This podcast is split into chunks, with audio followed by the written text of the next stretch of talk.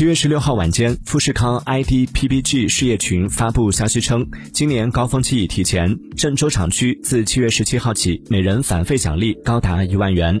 富士康 IDPPG 事业群深圳厂区七月十七号持续招工。